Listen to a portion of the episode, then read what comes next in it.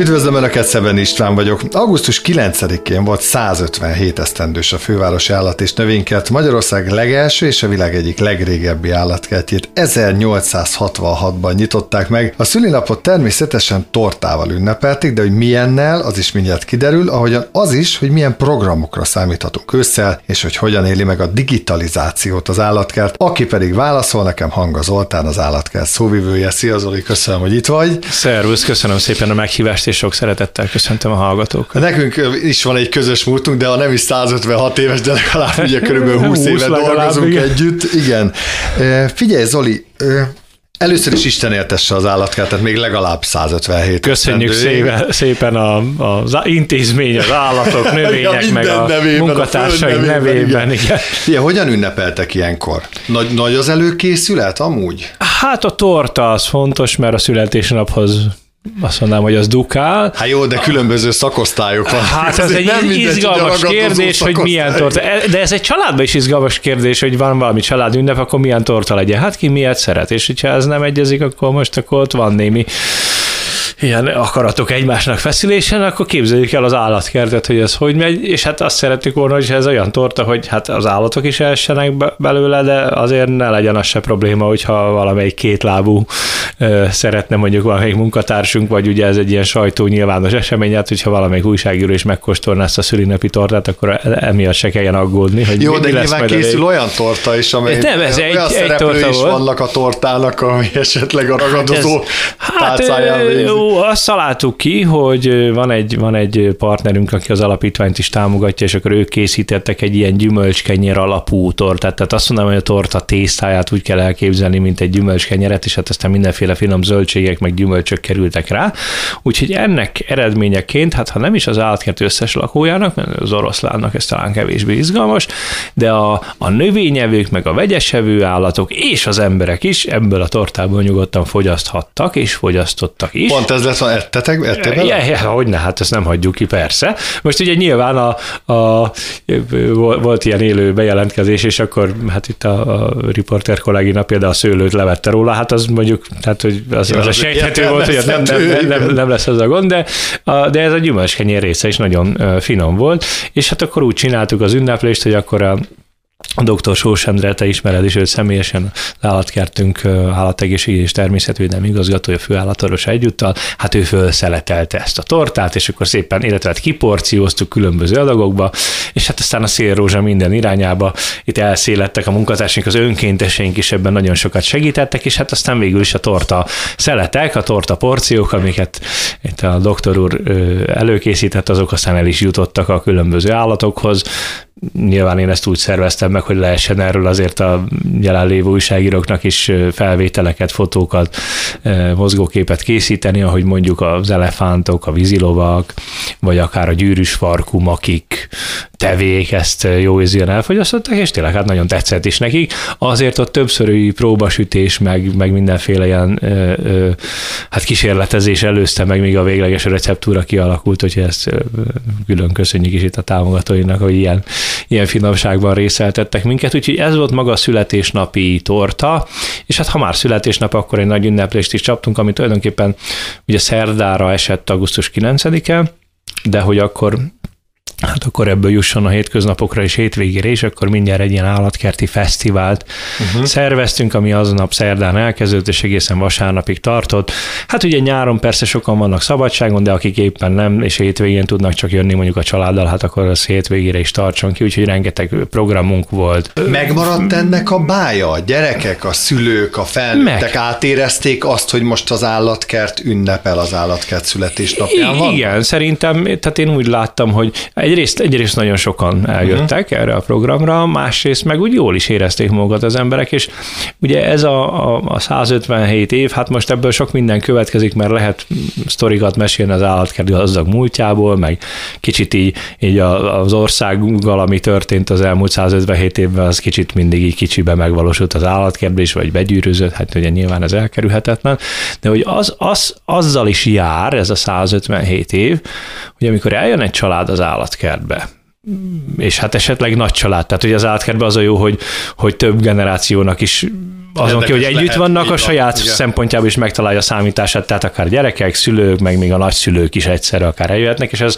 olyan fontos a mostani világunkban, mert a társadalom atomizálódásáról beszélünk, és akkor azt látjuk, hogy nagyon kevés dolgot csinálnak már együtt a családok, főleg nagy családok, hanem ugye most már az én gyerekkoromban az is egy élmény volt, hogy odaülünk a televízió elé, hát az egy közösségi élmény volt, nem is volt mindenkinek még televízió, és akkor hokedlit áthozták a másikra, meg tehát ilyenek, és ugye ma meg már gyerekeknél is a saját szobájukban is van egy külön készülékük, tehát ugye az akkoriban elképzelhetetlen lett volna.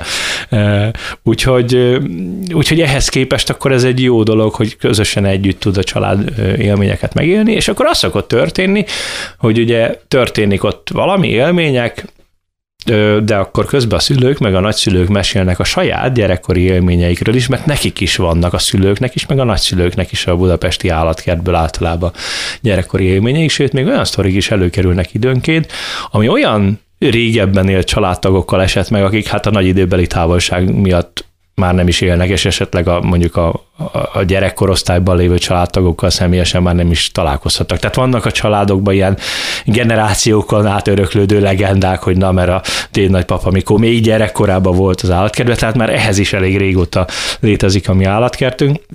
És erre mi külön büszkék vagyunk, hogy az állatkert azon kívül, hogy olyan sok élményt ad, még azt is tudja, hogy ezeken az élményeken keresztül így összeköt olyan generációkat, akik nem is találkozhattak egymással az említett időbeli távolság miatt. És ugye ezt a gyerekek most megélik, és majd hát remélhetőleg, mikor felnőnek és a saját gyerekeiket hozzák, akkor majd erre fognak emlékezni. Ha már a múltat ugye ide kapcsoltad, honnan indult az állatkert, ezt mi nem tudjuk. Mindig csak azt látjuk, azt tudjuk, hogy a budapesti állatkert az, az, régi. az mindig volt, az mindig, mindig van. Ugye, ember emlékezett elefánt, óta. meg a zsiráf, meg az ország, de hogy honnan indult ez?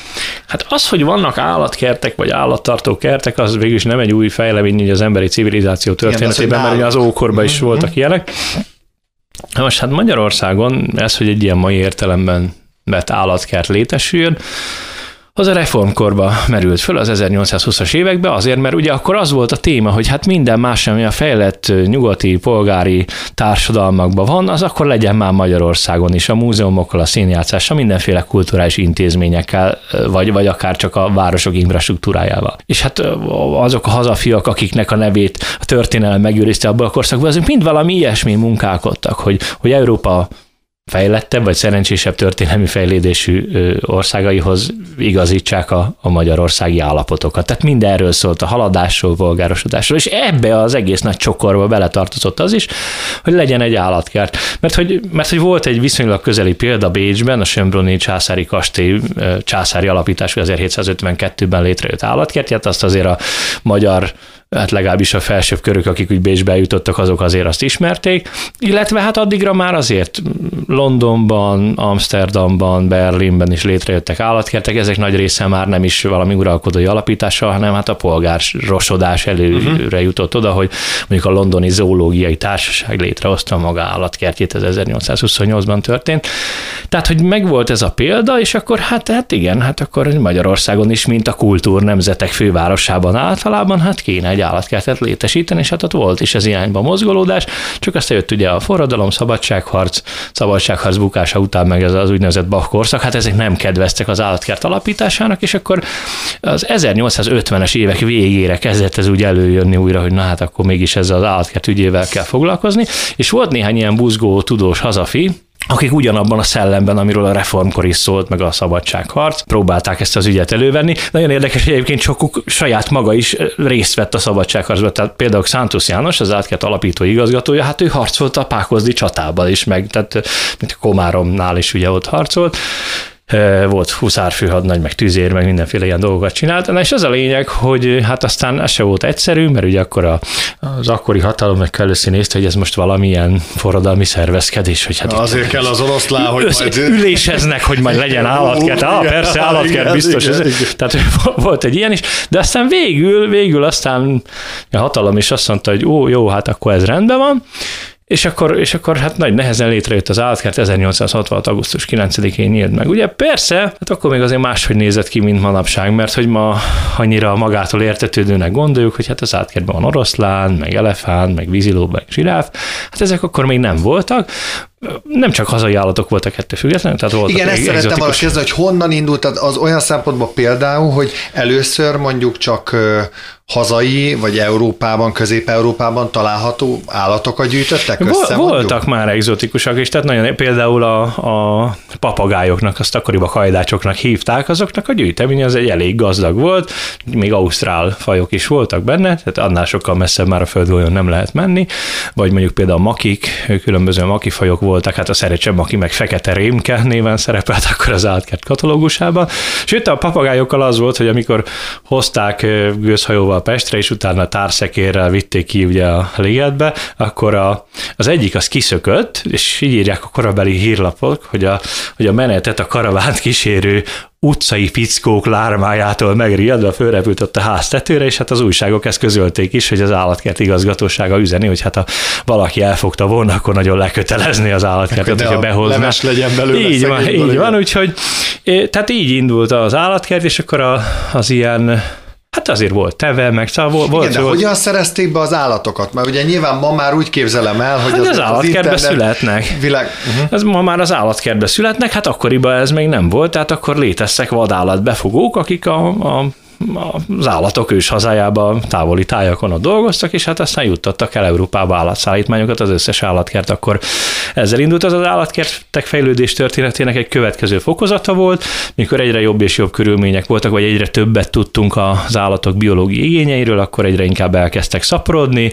egyre inkább már az biztosított az utánpótlás, nem kellett a vadonban újabb állatokat, egyedeket befogni az állatkerteknek, és ma már meg is fordult a folyamat, mert ma már sok veszélyeztetett faj a vadonban meg megritkult, vagy ki is halt, és akkor az állatkerti szaporulatból lehet őket visszatelepíteni Tehát a a fejlődése egyébként az megérintette ugyanúgy. A szállítási technológia is, de az, az is, hogy, hogy egyre többet tudunk az állatokról, és egyre többet tudunk róluk gondoskodni. Hát mondjuk a, az állatkert hőskorában, az 1800-as években, hogyha volt egy fogfájos elefánt, Hát annak a kezelése az úgy nézett ki, hogy mindenféle kötelekkel, meg láncokkal valahogy megpróbálták leszorítani, kellett hozzá vagy 30 ember, itt kivezényeltek katonákat, meg vagy hát ilyen ö, ö, kadétokat, tehát hallgatókat, és akkor ott lefogták, és akkor közben ott fűrészeltek, meg minden, aztán vagy sikerült, vagy nem. Se tehát, hogy, csillapító, ugye se nem, nem létezett, de még akkor az emberek világában is ez igen, gyerekcipőbe igen, járta, mondjuk a fájdalomcsillapító, meg nem voltak még antibiotikumok, meg de semmi ilyesmi. Tehát az, hogy, az, hogy most van altatópuska, meg egyéb ilyen távinekciós felszerelések, 1950-es években kezdtek azok megjelenni nálunk, és akkor is még, hú, hát ugye az 50-es években volt bármi, ami fegyverszerű, hogy az majd valakinél legyen, aki nem fegyveres rendvédelmi szerv tagja, hát az ott nagy, tehát elképesztő engedélyezés kellett akkor is, és akkor még nem is volt puska, csak pisztoly. Tehát a, ezt a repülő fecskendőt, amivel az altatóanyokat nem is voltak még azok. Meg amiket a rajzfilmekben látunk gyakorlatilag, ugye igen, igen. Most azt, azt ugye ki kellett kísérletezni, hogy de volt, tehát ami kialakult például ez a mai repülő fecskendő, addig is többféle műszaki megoldás volt, de hogy arra kellett törekedni, hogyha becsapódik az állatba, akkor a, a, a hatóanyag, a szer, ami van benne, az bele is jusson az állat testébe, és ne legyen diffi, hogy ott marad a repülőfeskendőben, mert hogy voltak olyan csimpánzok, nem nálunk, de az állatkertek nemzetközi gyakorlatában azért az előfordult, hogy azonnal kikapták a, ugye a farizmukból, ahová lőtték ezt, és visszadobták, mint a darcot mint az normál, mint egy ember És ugye hát fönnállt a veszély, hogy esetleg eltalálják az állatorvos, vagy bárki más állatkerti dolgozót, aki még ott van, és még marad szer ebbe a kis repülő fecskendőbe, és hát az embernek más dózis kell, mint mondjuk egy, egy csimpánznak, hát akkor esetleg úgy elaltatja, hogy az föl se kell többet. Tehát, hogy, hogy ennek ilyen biztonsági kockázat is voltak. Tehát rengeteg fejlődés volt azon a, azon a szakterületen is, amit mi állatkertészetnek hívunk, és hát ez mindenféle tudományákakból összeszedi azt, ami az állatkertek működtetéséhez, az állatkerti állatokról való gondoskodáshoz kell. Úgyhogy ez a fejlődés, ez persze eredménnyel is járt, mert ugye mondom, ma eljutottunk oda, hogy már az állatkertben szaporított állatokat telepítjük vissza a természetbe, hogy így mentsünk meg a vadonban megritkult fajokat. Na de hát a hőskorban ez nem így volt, tehát akkor valóban ez a vadállatbefogás volt, és ugye például az első zsiráf, az két évvel a megnyitás után 1868-ban érkezett, ugye Erzsébet Azt királyné közben, Erzsébet királyné közben járására Ferenc József adományozta az állatkertet, ebből az bizonyos Bécsi is. Őt hogy hozták ide? Hát, Ez kalandos út lehetett. Ugye a, ott, ott az a történet, hogy Bécsbe az első zsiráf még ezer, az 1820-as években érkezett, Egyiptomból Mohamed Ali egyiptomi alkirály, tehát ez nem a boxoló, hanem mm. egy másik. A Mohamed Ali eredetileg egy albán kávékereskedő volt, aki Egyiptomi a királyán nőtte ki magát. Na és ő, hát ilyen, ez ilyen diplomácia jándék volt, és akkor ő küldött Bécsbe is. Na de hát azt úgy lehetett, hogy azt befogták valahol Szudánba, akkor egy darabig vitték valahogy lábon, szekéren valahogy a vasútig.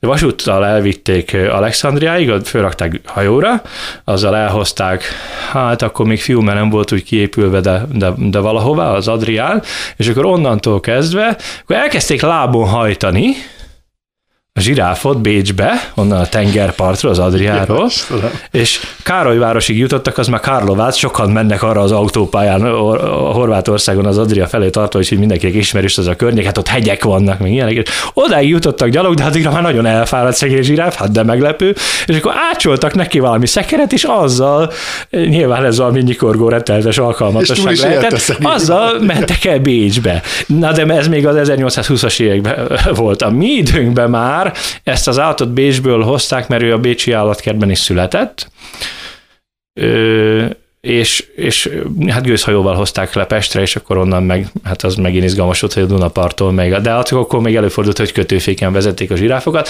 Ennél a bizonyos 1868-ban érkezett zsiráfnál, ami tehát Bécsből jött Ferenc József adományaként Erzsébet királynő közbenjárásával, az volt az érdekes, hogy ő már Vemhessen érkezett, mert ott Bécsben több zsiráf is volt, és hát akkor úgy alakult, hogy ő Vemhessen jött, kellett, igen. és hát nyár elején érkezett meg, és augusztusra meg is született a kis zsiráf, Ugye a budapesti állatkert, London, Párizs és Bécs után, az, meg talán Berlin után, szóval ugye az első közé került, ahol zsiráf egyáltalán született, és ez volt az első olyan zsiráfa állatkertészet történetében, akinek ma az anyja is állatkerti születési volt, tehát az első ilyen második generációs állatkerti zsiráf az itt Budapesten született, úgyhogy nekünk hím zsiráfunk nem is volt. Úgyhogy, hát ilyen, ilyen események is történtek annak hogyan, idején. Figyelj, hogyan zajlik Zoli ma a, az állatbeszerzés. Nyilván bizonyos szerződések vannak, gondolom én úgy képzelem, hogy szerződések vannak állatkertek között, akár valamiféle unió van az állatkertek között, segítitek egymást, nyilván azért ma már sokkal egyszerűbb ez. Pontosan így van, tehát a ma állatkertekben látott állatoknak a túlnyomó többsége az eleve állatkertben született. De nem biztos, hogy abban az állatkertben jött a világra, ahol most látjuk, hanem hát átkerült az egyik állatkertből a másikra. Hát az is izgalmas, tehát egy zsiráfszállítás még ma is izgalmas, de azért erre már megvan a technológia, bevált technológia, de hogy hogyan kerülnek, vagy, vagy mi alapján, na, az egy izgalmas igen, dolog, mert, igen, hogy, igen. mert hogy ugye tehát régen ez, ez ilyen üzleti alapon ment, hát pénzért dolgoztak az állatkereskedők, és hát ez elég sok, tehát ennek ilyen devizaigénye volt. Aztán elkezdték az állatkertek azt, hogy elkezdtek cserélni, de hát akkor ezek ilyen izgalmas árfolyamok voltak, hogy egy víziló az hány csimpánzt ér, meg ilyen. Na, de erről hát, mesélj már, de tényleg, mert mondjuk valaki szeret, valamelyik állatkert szeretne egy vízilovat, de van hat csimpánza, meg nyolc tevé, akkor most ezt hogyan hát talál? Nem lehet a mondjuk a két világháború, két világháború között még ez volt a jellemző, és akkor tényleg mentek ilyen tárgyalások mások kicsit, mint a tőzsdén, hogy na most akkor ki mennyit ad mennyiért, és akkor tehát van, van ilyen.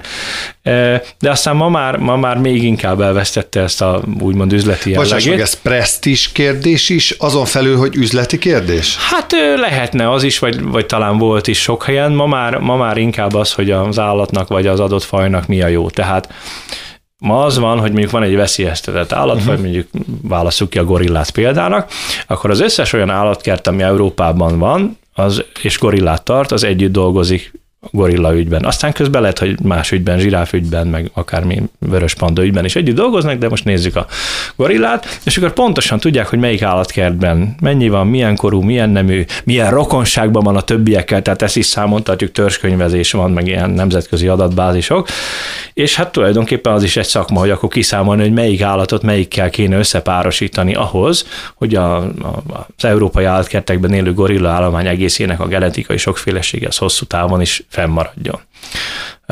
Aztán persze az is kell, hogy ezt a gorillák is így lássák, de általában ezzel nem szokott gond lenni.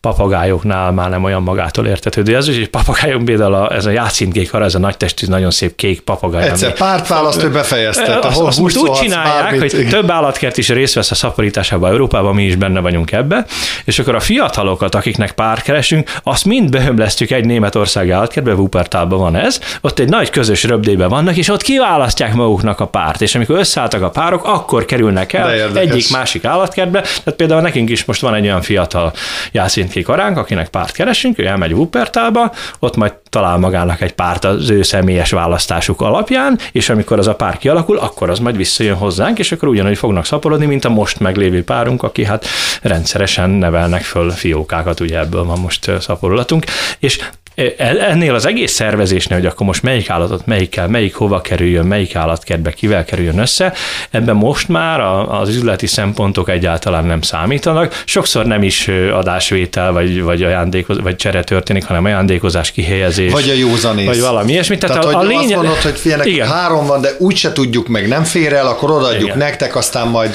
Tehát itt a fő szempont az az, hogy természetvédelmi szempontból mi a helyes, mert a cél az az, hogy ezt az adott fajt, mondjuk a gorilla gorillát, vagy a játszintkékarát megmentsük a kipusztulástól, az állatkerti állomány ebbe segítsen, és a megfelelő egyedek kerüljenek össze. Tehát ebbe, hogy melyik állatkertnek éppen mennyi pénze van, akár a, bármire, az nem szabad, hogy számítson. Az egy, inkább ez ilyen szakmai kérdés, és nem pénzügyi, tehát azok az állatkertek kapnak ezekből a veszélyeztetett fajokból, akik tagjai egy szakmai szervezetnek, az Európai Állatkertek és Akváriumok Szövetségének, ahol nem úgy lesz tagja egy állatkert, hogy állatkert és Európában van, hanem egy akkreditációs folyamaton hát meg kell felelnie különböző feltételeknek, és ez azt, azt is jelenti, hogy szinte mindegy, hogy az adott tigris, vagy jászénkékara, vagy gorilla most Münchenben van, Budapesten van, vagy Kopenhágában van, mert ugyanazon elvek szerint működnek ezek az állatkertek, ugyanazon standardeket követik, és ez vonatkozik az állatokról való gondoskodásra is. Van elvárás a látogatók részéről, hogy azt mondja, hogy hát azért nekem az a minimum, hogy nyilván vannak a standard és népszerű állatok, hogy azért azok legyenek, vagy ez, ez nem feltétlen jellemző, hanem kijönnek jól érezni magukat,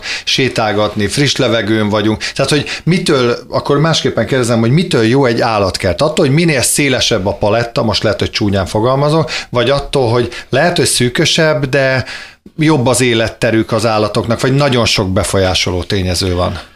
Hát nyilván a látogató elsősorban azért jön, hogy jól érezze magát, de ott is különböző látogatói csoportok vannak, tehát más az igénye mondjuk egy kisgyerekes családnak, más az igénye, amikor már nagyobb a gyerek, amikor meg még nagyobb, akkor már nem is a szülőkkel akar jönni, hanem akkor baráti társasággal, vagy a párjával, akkor szerelmes. Egyébként arra például a randi helyszínnek ez remek az állatkert, tehát ezt tudom, akkor vannak nyugdíjas csoportok, tehát különböző típusú ö, ö, látogatóink vannak különböző igényekkel, bár azért van, ami, valami ezek között is átfed, és hát nyilván ezt kell akkor jól kiszolgálja egy állatkert, tehát hogy mindig legyen látnivaló, mindig legyen élmény, lehessen látni az állatokat, de közben ugye a, a, ahhoz, hogy amikor hazamegy a látogató elégedetten távozik-e, vagy nem, ahhoz olyan dolgok is hozzájárulnak, hogy mondjuk milyen volt a mosdó, vagy, vagy, vagy milyen volt a vendéglátóhely, tehát hogy, hogy nagyon sok mindenre oda kell van figyelni. frissítésre, vagy az önkéntelenül is frissítitek a... Ugyanúgy, most ez végül is bárhogyan nézzük, ez egy üzlet is, egy bolt is, egy hatalmas áruház, ahová bemennek a látogatók, nézelődnek, és a belépőjeggyel vásárolják meg úgymond azt a terméket, tehát nem lehet másképpen ezt mondani, de tényleg erről beszélünk. Igen, hát ugye az állatkert közhasznú funkciót lát el, hiszen természetvédelmi, mhm. oktatási, uh-huh. ismeretterjesztő és tudományos feladatai is vannak, de általában ez úgy működik, hogy, hogy a működési költségeit azt legalább részben saját bevételből kell megtermelnie. Úgyhogy nyilván vannak üzleti szempontok is, de nem csak azért fontos, hogy a látogatók jól érezzék magukat és nagy számban jöjjenek, tehát nem csak a megváltott belépőjegyek száma szempontjából, hanem az a természetvédelmi üzenet, meg az az ismeretterjesztés, amit a látogatók felé közvetítünk, ilyen burkolt formában, tehát nem ilyen nagyon iskolás módon, hanem hogy az élményeken keresztül uh-huh. gyarapodjon egyetlen az emberek ismerete az élővilággal kapcsolatban. Hát ez akkor hatékony, ha minél többen jönnek el. Hát ha kevesen jönnek el, akkor kevesebb embert ér el. Tehát ezért is fontos, nem csak üzleti szempontból, hogy, hogy, hogy hát minél többen jöjjenek, csak ugye ennek is vannak ilyen korlátai, hogy ja, nagyon sokan jönnek, akkor zavarják egymást már, mint hogy tömeg van, meg sorba kell állni, meg ilyenek, akkor ezt is kell kezelni, akkor ne csak pénztárba lehessen nem, is venni, hanem, hogy végül is az, hanem, az sem jó, ha túl sokan jönnek, igen, mert akkor zavarják egymás élményét. Hát ugye ez, ezt is, ugye nem mindegy, hogy mekkora az átket, azért örültünk, hogy tudott bővülni a területe igen, a igen. közelmúltban története során először, mert mindig csak elvettek korábban területet, aztán meg úgy maradt, és akkor most végre gyarapodott valamennyivel, mert hogy hát akkor a, a közönségének is több, több hely tud lenni, és több élményt is tudunk nyújtani. Úgyhogy hát nyilván erre is, erre is oda kell figyelni, és nekem az a tapasztalatom egyébként, hát én már azért több mint 30 éve teljesítek szolgáltat az állatkertbe, hogy, hogy az embereknek az ezzel kapcsolatos tűrés határa is változott, mert hát az én gyerekkoromban normális volt, hogy valami, ami jó, ott barami sokan lesznek, igen, és nagy sorok igen. állnak, tehát emlékszel gyerekkoromban, igen, ez, ezek voltak.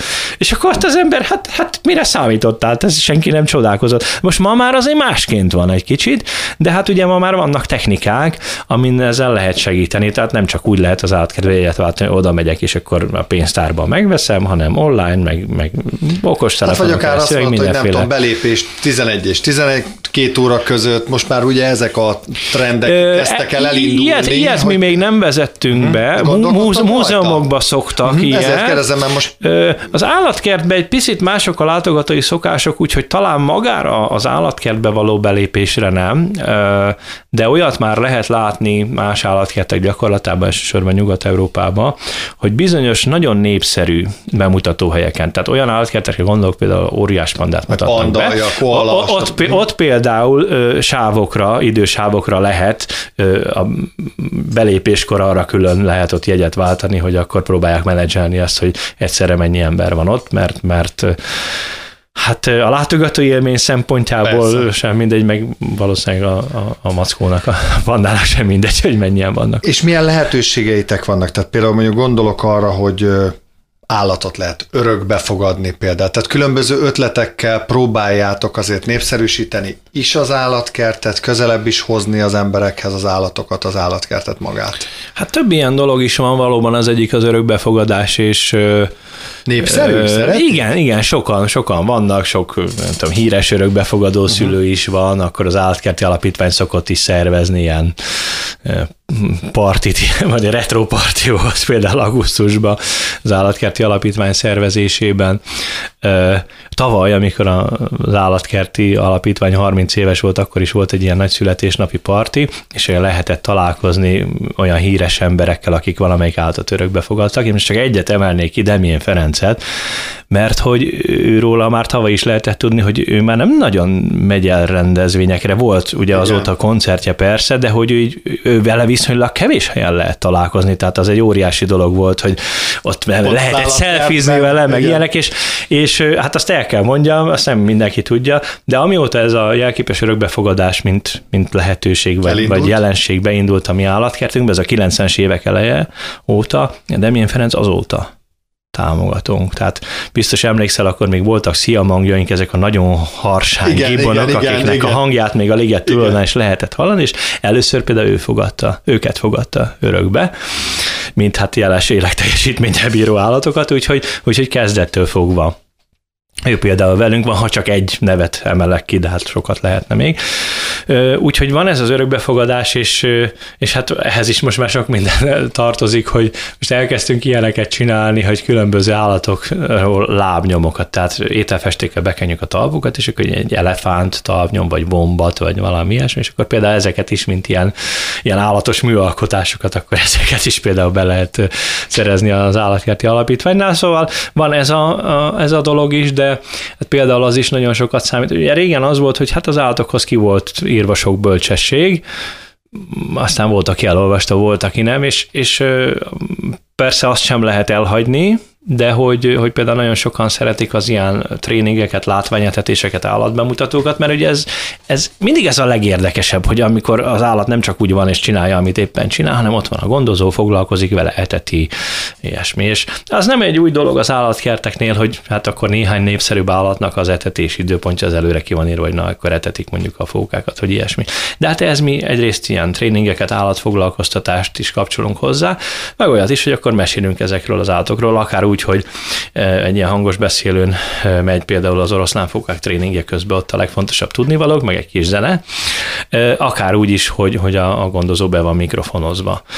Amin például nagyon népszerű, hát az oroszlánfóka tréning az mindig is az volt, de mondjuk a cápasuliban, amikor a kollégáim lemerülnek könnyű búvárfelszerelésbe a cápák közé, és úgy etetik, és úgy tréningeznek velük, és akkor közben mindig van egy munkatárs, aki meg ott a folyosón van, és akkor mesél, az is ki van hangosítva, meg lehet is tőle kérdezni. Például ezt is tervezzük továbbfejleszteni úgy, hogy ilyen teljes arcot beborító full face maszkot kapnak legalább a búváraink egy része, és akkor, akkor úgy tudnak beszélni, hogy közben benn van vannak a medencébe, ez egy különleges légzéstechnika is tartozik, de van olyan munkatársunk, de aki ezt is tudja, megoldani. de hogy dolgozunk ezen, ennek is a hátterén. Azok a, azok a problémák, amik esetleg a látogatókkal, nyilván aki emberekkel dolgozik, az pontosan tudja, hogy talán több esetben van probléma a látogatókkal, mint magukkal az állatokkal, e, tehát ezt ki kell mondani, hogy az emberrel való bánásmód nem könnyű. Például mondok egy ilyet, hogy mi van akkor, hogyha az oroszlánokat kell letetni? Az oroszlánok nagyon aranyosak, meg a meg persze cukik a rajzfilmekbe, de hát a nyers nyuszikának a húsát fogják megenni. Volt ebből például problémátok, hogy hogy akár anyuka vagy apuka szóvá tette azt, hogy hát mi az, hogy az én nyolc éves Juliskám itt fakad sírva, mert tehát a kisnyuszikát megeszi az oroszlán. Tehát, hogy ezzel fel kell készíteni a szülőket, és igenis tudja a gyerek, hogy mire számítson, hogy állatkertben Hát előfordul, uh-huh. hogy ilyen probléma volt.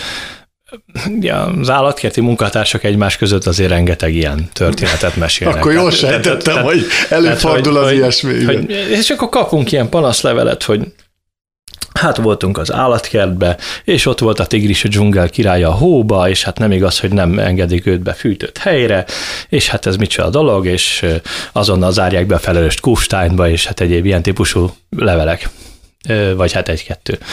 De hát ugye szibériai tigris. Tehát ugye az ős hazájában mínusz 40 fok hideg van, és hasigérő hó, tehát a magyarországi teletkörbe röhögi. És akkor hát ezt udvariasan meg kell írni, hogy hát amit látott annak ez az oka.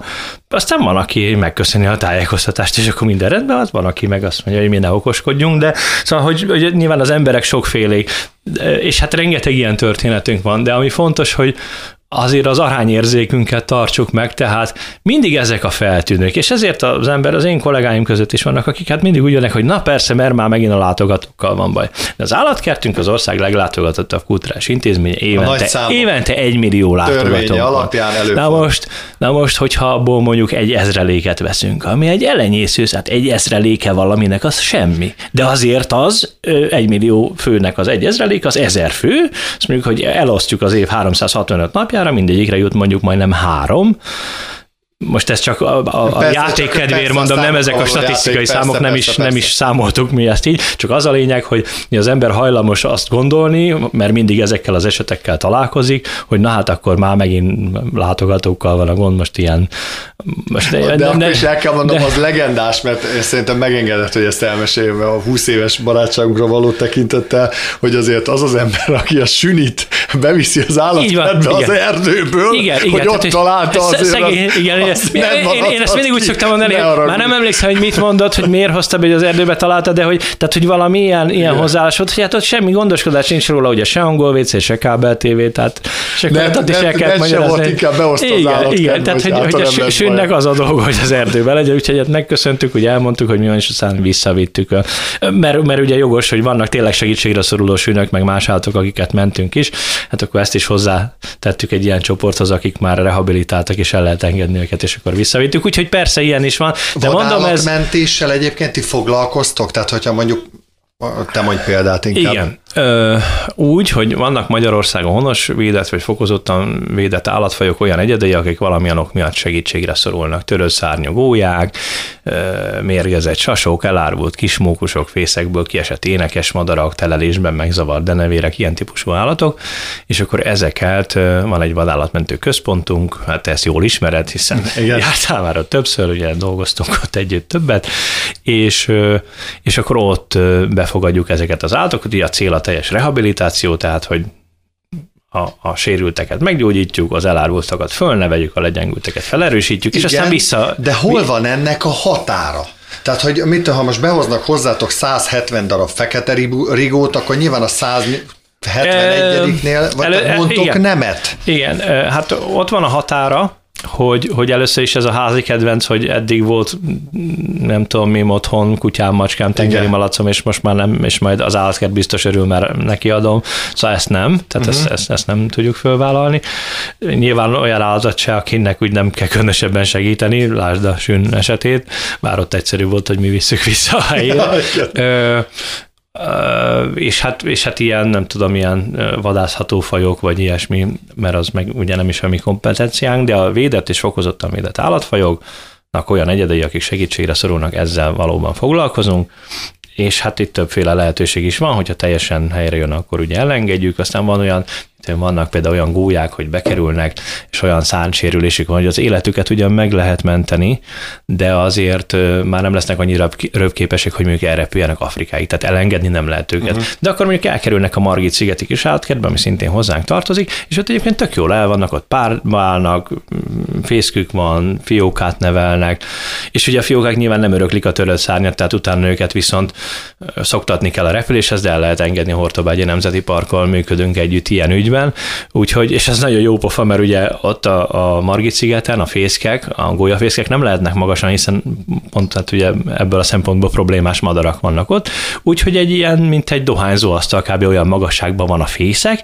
és ott a teljes folyamatot, hogy ki kell a tojásból, és felcseperedik a fióka, Csodálatos. a gyerekek is akár láthatják ott a környező sétányokról. Ez, ez szerintem egyébként fantasztikus ebből a szempontból, és meg abból a szempontból is, hogy hát azért azok a madarak, akiket nem lehetett így elengedni, azok a gólyák mondjuk, azok is egy többé-kevésbé teljes életet tudnak élni, és ott fiókát tudnak nevelni, és hát akkor további fiókák abból kelnek ki.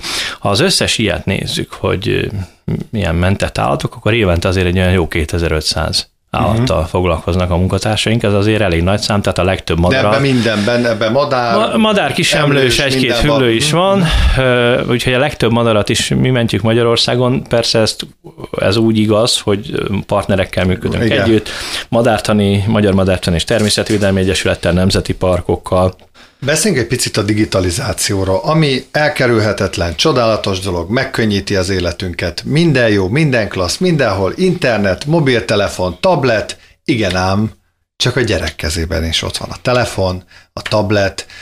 Meg tudjátok-e lovagolni azt a részét ennek, hogy, hogy hogy meg is maradjon az állatok iránti érdeklődés, de emellett azért nyilvánvaló, hogy használni fogják ezeket a technikai cuccokat. Tehát például, majd mondok egy példát, a saját gyerekem 8 éves a kisfiam, valamelyik nap látott egy YouTube videóban egy óriás zöld alakondát, olyan boldog volt, hogy neki az volt utána az első, hogy ő neki valahol egyszer ilyet látni kell. Tehát, hogy végül is ez, ha, ha meg, meg lehet ezt fordítani úgy, hogy nektek ez segítsen, és ne elfordítsa Hogyne. a gyereket az Hogyne. állatok, vagy az állatvilág felől. Hogyne. Először is, erre sokat beszélünk, beszélünk, hogy jaj, hát akkor mer a mai gyerekek, Igen. de emlékszel, hogy amikor mi annyi hát idősek hát voltunk, nekik is mondták az idősek persze, valami persze. másra, amivel mi akkoriban Igen. foglalkoztunk, hogy mer a mai gyerekek. Tehát ez valószínűleg mindig föl lesz, fönnáll majd, amíg világ a világ.